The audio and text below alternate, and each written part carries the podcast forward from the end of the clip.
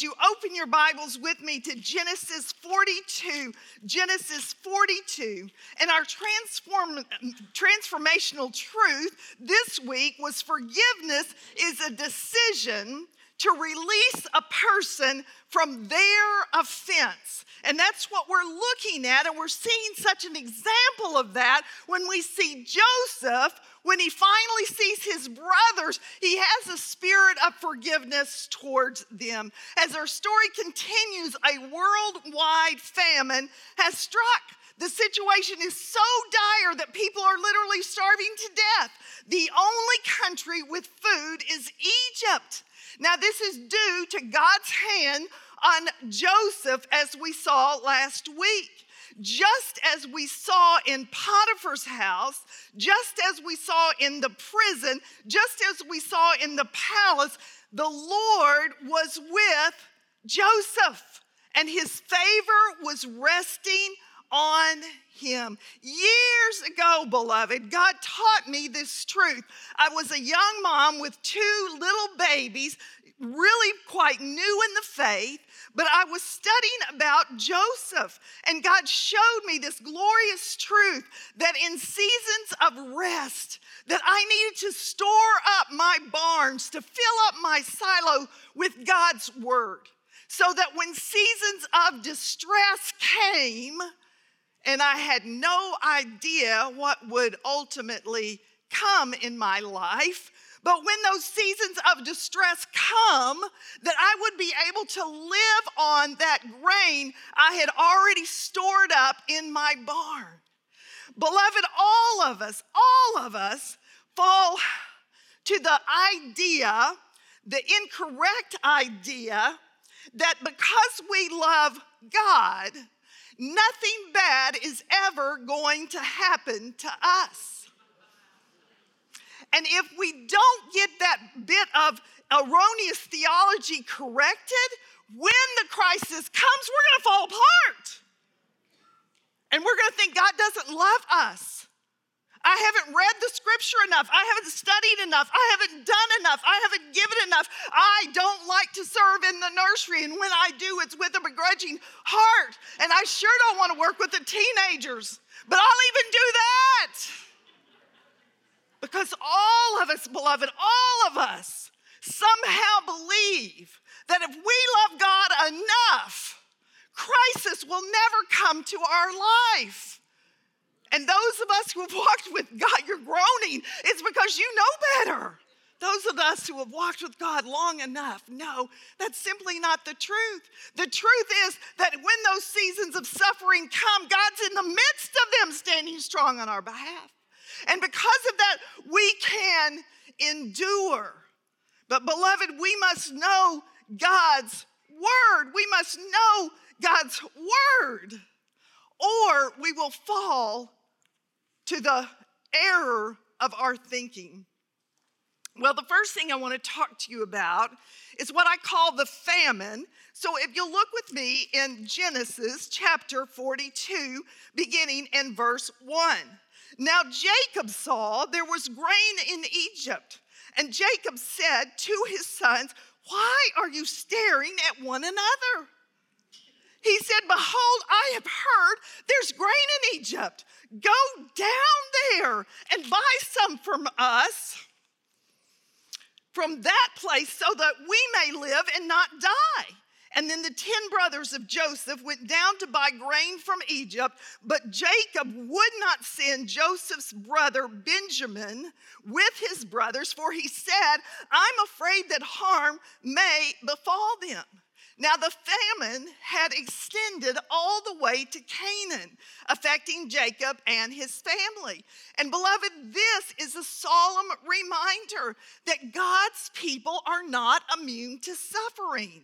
John Phillips writes this God's people have no unconditional guarantee they will escape the floods and the famines, the tornadoes and earthquakes, the horrors of war and rebellion that descend from time to time upon the world.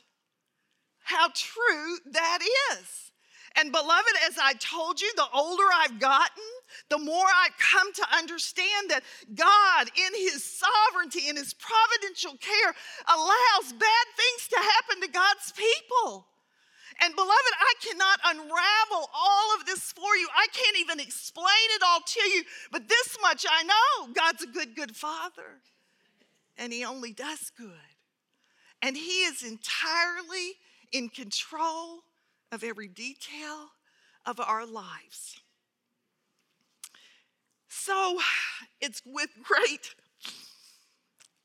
difficulty that I even tell you this, but during the summer months, Mr. Stockdale and I were allowed to return to international travel. Our great passion is teaching the Word of God. I love to teach women, obviously. Uh, we love to go over into the uh, international travels to teach pioneer evangelism uh, we, uh, and, and other things, marriage conferences, and so forth.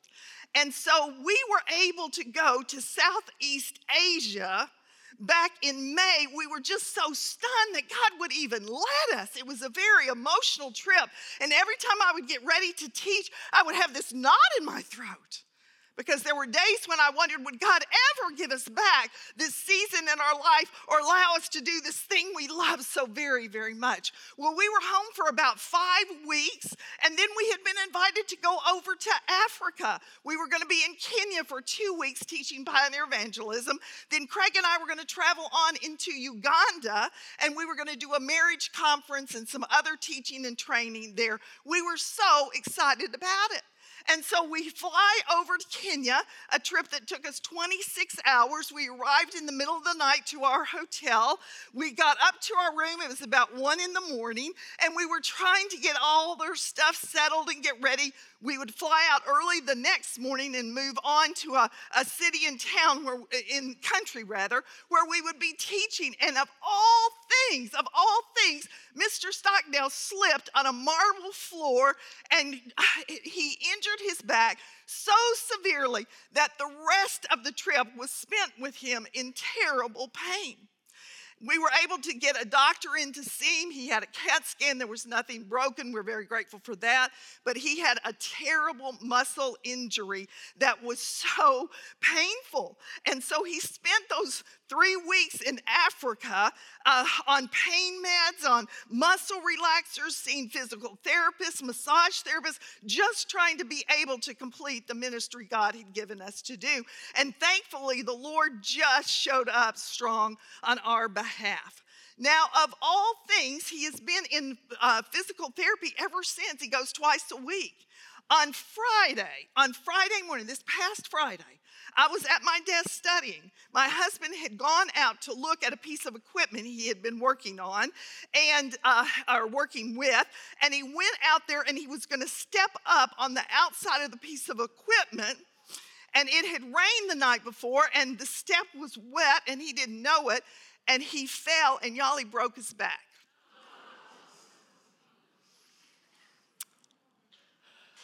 That was my reaction we had uh, I took him to the uh, doctor. They said definitely broken. Uh, sent him for a CAT scan yesterday morning. We're waiting to hear the outcome. We're not exactly sure the next step. Beloved, if I did not believe that God was sovereign and that He is holy and that He is righteous and that He is true and full of goodness and grace upon grace upon grace. If I didn't believe that I was operating under the favor of God upon my life, this would have done me in. And while I'm very sorry it happened, really I am, Craig and I are doing what we've learned to do when life falls apart, and that's lean hard into Jesus. We believe He's the author and finisher of our faith, and as we fix our eyes upon Him, when we walk through these seasons, we cannot understand or even explain. And frankly, I could hardly even believe it. The doctor said it so casually, it, it, it, just sucked my breath away. And after that, I didn't hear hardly a thing he said. It was sort of like, wah, wah, wah, wah, wah, wah. It was like, what just happened? But I tell you, even as I have worked on this lesson over and over again, God has reminded me that in every moment, God is faithful. Not just when life is good, but even when life is not. Just when we get what we've prayed for, and even when we get what we have not. Even when we expect God to work a miracle, and even when He does not. God is good. And this is a lesson. You see that Joseph has learned over and over and over again that God is faithful in the pit, in the prison, and even in the palace of an ungodly monarch. He's good. He's good. He wants you and I to trust in Him and walk by faith and not sight and look up to Him. The Bible says that in Him we move and have our being. And He is, oh, He is attentive to every detail of our lives. Well, let's get back to the story of Joseph. And so a famine has come and it's very severe in the land. And Jacob says this to his boys Why are you staring at one another? Behold, I've heard there's grain in Egypt, so go down there and buy some for us that we will not die, so that we might live and not die. Now, it's hard to read tone in a text. And I don't want to lean so heavily on my sanctified imagination that I'm reading something into the scripture, but it sounds to me like he's a little snippy with his boys. I mean, it sounds like he's saying, What is wrong with you people? We are starving here. Look around at all the mouths we have to feed. What in the world are we going to do? And why are you standing here? Why aren't you out there looking to get us food from Egypt? Now, you remember that Egypt, when they sold Joseph into the caravan, Egypt was where he was headed. And I think the very idea for them to go to Egypt and be forced to face up to what they've done some 20 years ago but never come clean about, I think that stalled them. But Jacob's tone, his words, seem harsh and unkind and a bit critical, and it sort of makes me wonder again, we cannot tell from the text, but it just makes me wonder was he not believing the story the sons brought him. Did he not just have a little bit of suspicion that it had not gone down with Joseph exactly as they had said? And that that caused him to deal harshly with these boys? I don't know, but it seems like the text implies that. I'm going to tell you a story. I think I heard this first from Dr. Rogers, and he said it was a preacher's story. And I looked it up on uh, Google because they know everything over there. And uh, they said that this was an antidote. But here's the story, and I think it applies here. There was a woman who was traveling Europe apart from her husband. He was going to uh, stay behind and take care of business. And she found a beautiful diamond necklace. And so she wrote to him a telegraph, and the telegraph said, Have found a wonderful bracelet. Stop. Price $75,000. Stop. May I buy it? Stop. When the husband read that telegram, he ran immediately down to the telegraph office and he said, Send my wife this very terse response no, comma, price too high. However, when the telegraph operator sent it, he left the comma out. So it read No price too high. So, of course, his wife, thinking she was highly favored and treasured by her husband, ran to buy the $75,000 diamond bracelet. When he got back in touch with her, he was horrified as to what happened. So it's hard sometimes to tell the tone. She thought she was getting a loving response from her husband and acted on that. Well, we don't know exactly what Jacob's tone was, but he seemed to be very concerned about getting food for the family. However, he would not allow Benjamin to go. And he said, I'm afraid harm will befall him. That makes me think he's thinking back to what has happened to Joseph. Look at verse 4. Jacob did not send jo- Joseph's brother Benjamin with his brothers, for he said, I'm afraid harm will befall him. Verse 5 So the sons of Israel came to buy grain. Among those who were coming for the famine in the land was severe in Canaan also. Now Joseph was the ruler of the land. We saw that last week. He was the one who sold to all the people of the land. And Joseph's brother came and bowed down to him with his, their faces to the ground. When Joseph saw his brothers, he recognized them, but he disguised himself to them and spoke to them harshly. He said, Where do you come from? And they said, Well, from the land of Canaan to buy food. But Joseph had recognized his brother, although they did not recognize him. Joseph remembered the dreams which he had had about them, and he said to them, You are spies. You have come to look at the undefeated, undefended parts of our land. And they said to him, Oh no, my Lord but your servants have come to buy food. Now, check this out, verse 11. We're all sons of one man, we are honest men.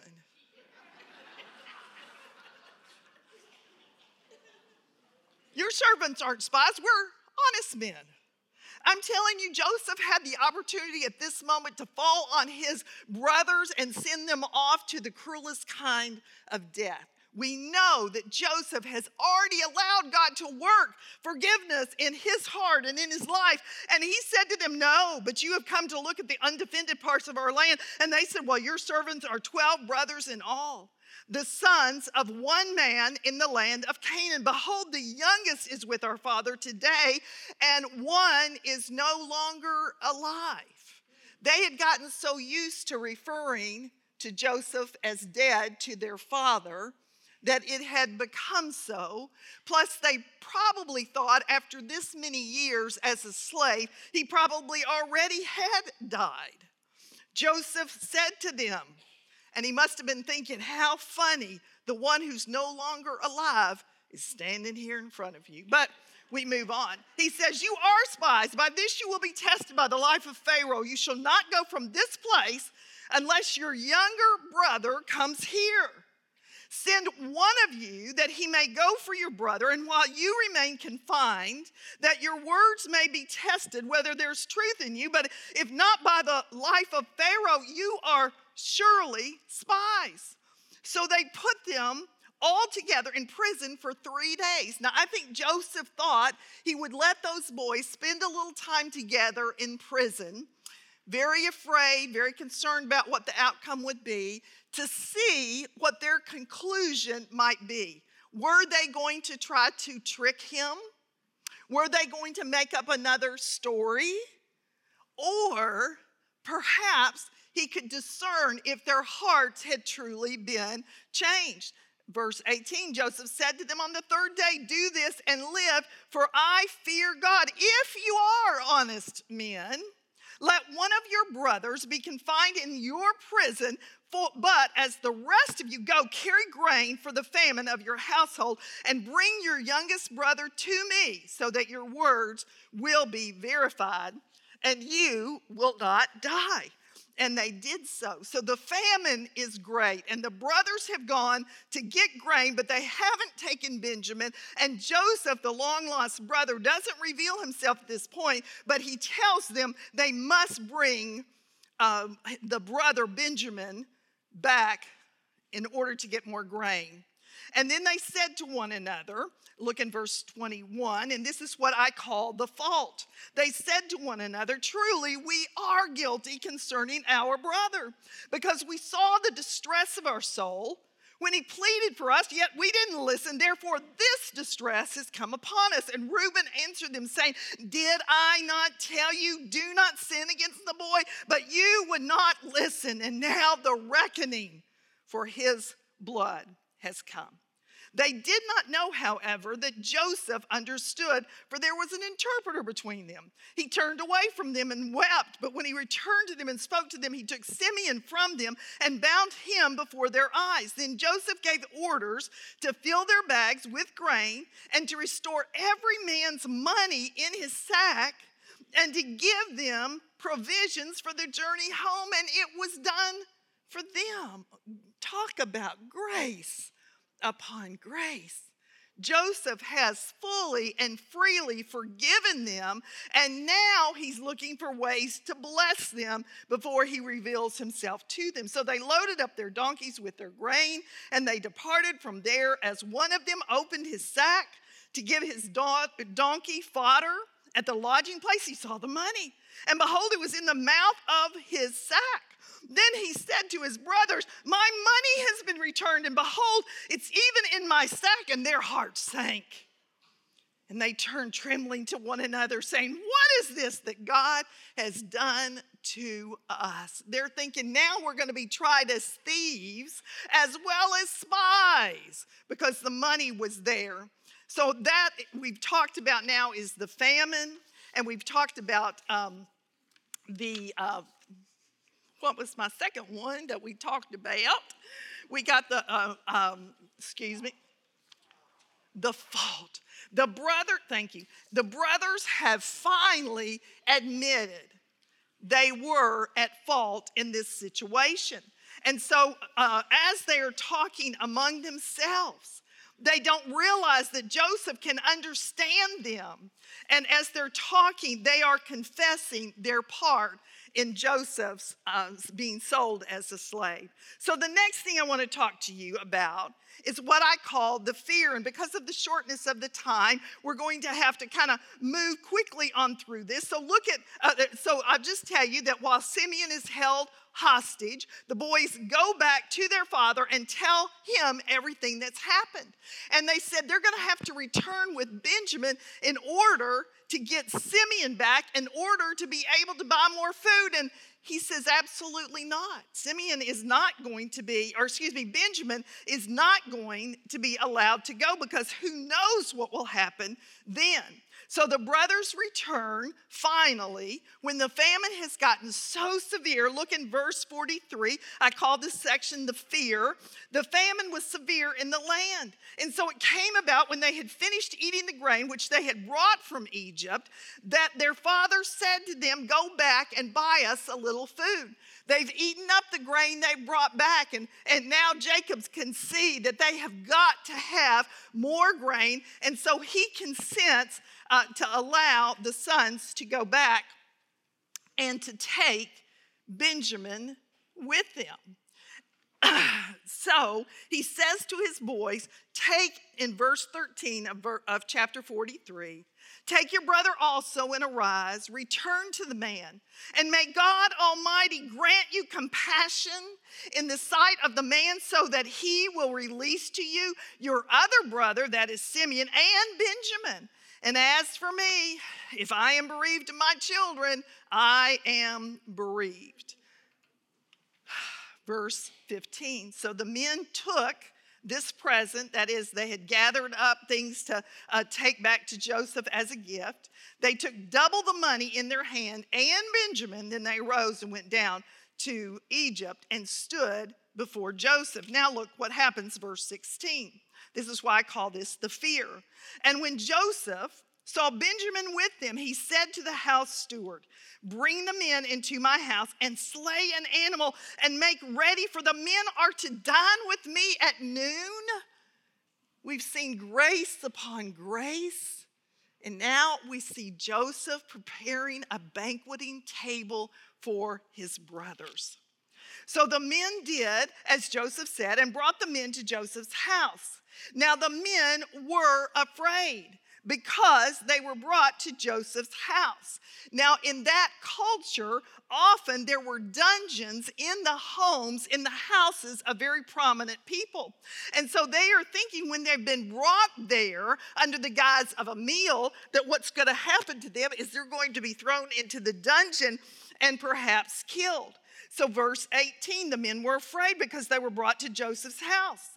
And they said, It's because of the money that was returned in our sack the first time that we are being brought in, that he may seek occasion against us and fall upon us and take us for our slaves with our donkeys. They seem to be concerned about their animals at this point.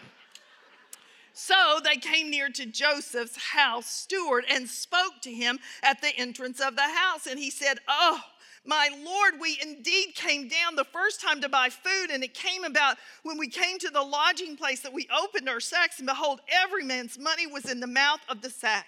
Our money in full. So we brought it back in our hand. We've also brought other money in our hand to buy food. We did not know, we do not know who put our money in the sacks. But the steward said, Be at ease. Do not be afraid. Your God and the God of your father has given you treasure in your sacks. I had your money. And then he brought Simeon out to them. These boys must have been so confused at all of this. Very relieved, but so confused. I wonder if they still thought it was perhaps was a trick of, of, of Joseph to bring them there, and they had been very, very afraid. The last thing I want to talk to you about is what I call the feast, verse 24. Then the man brought the men into Joseph's house, and he gave them water, and they washed their feet, and he gave his donkeys, gave their donkeys fodder. And so they prepared the present for Joseph coming at noon, for they have heard they were there to eat a meal. When Joseph came home, they brought into the house to him the present which was in their hand, and they bowed to the ground before him. Then he asked them about their welfare. Is your father well, of whom you spoke? Is he still alive? And they said, Your servant, our father, is well.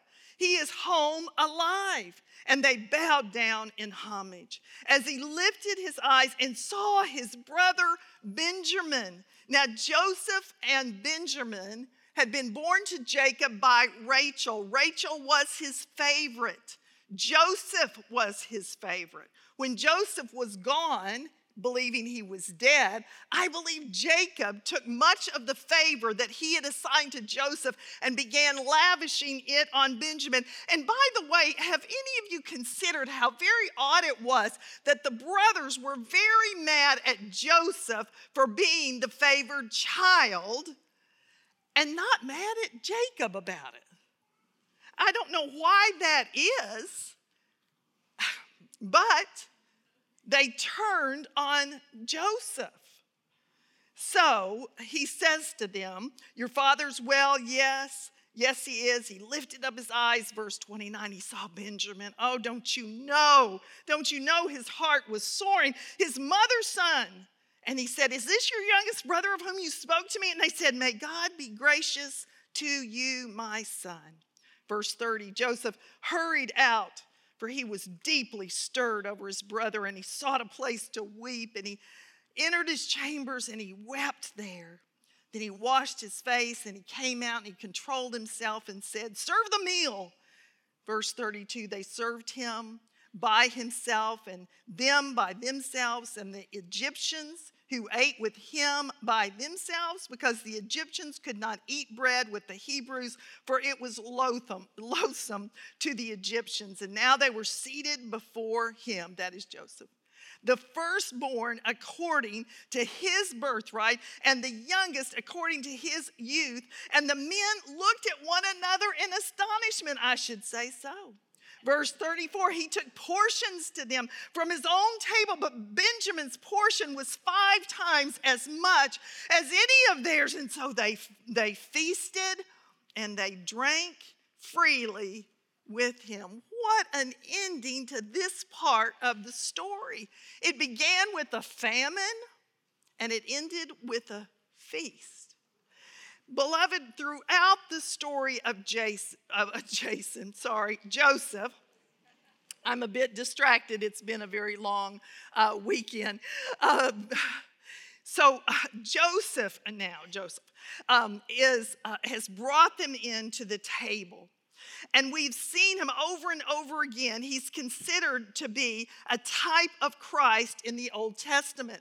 Now, you will recall that in the Old Testament, the name of Jesus is never mentioned, but he is portrayed throughout the Old Testament as a type or shadow, beginning all the way back there in Genesis chapter 3 15, when God declared that the head crusher was coming and that he would crush the head of the enemy.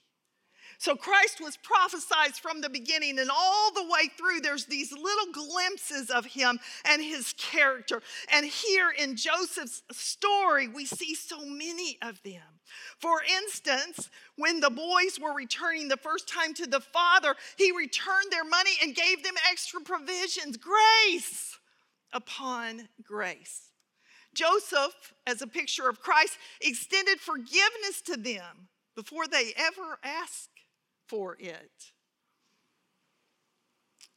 He chose to forgive. The scripture says, while we were yet sinners, Christ died for us.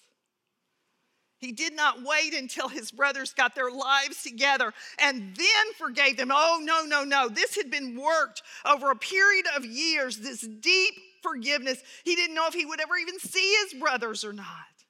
But he chose by an act of faith to forgive his brothers. The scripture says that we are to forgive others just as Christ has forgiven us. So again, we see this Christ like imagery in Joseph. And then my favorite, and I could not get past this, was the feast. Beloved, one day, one day, all of God's people are going to be gathered together at the end of the age for the marriage supper of the Lamb.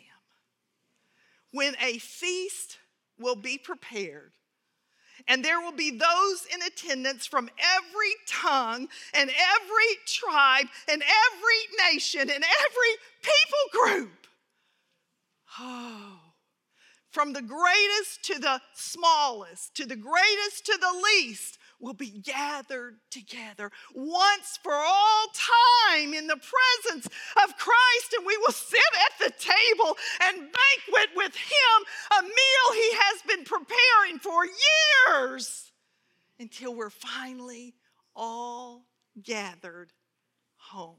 All gathered home. And He will wipe away every tear.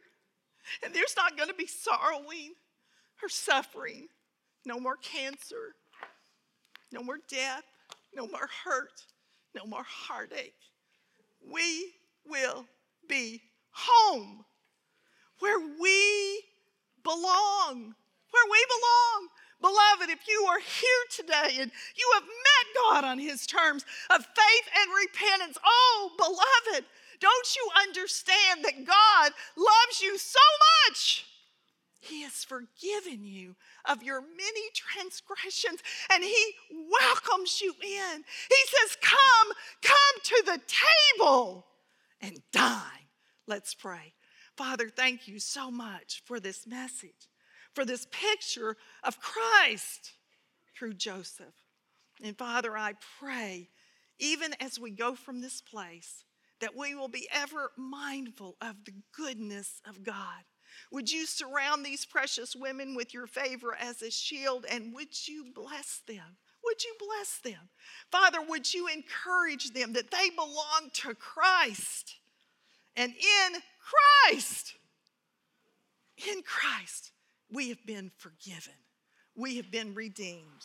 We have been sealed with the Holy Spirit of promise. To you, we give all of the glory and all of the praise forever and ever, world without end. God bless you all.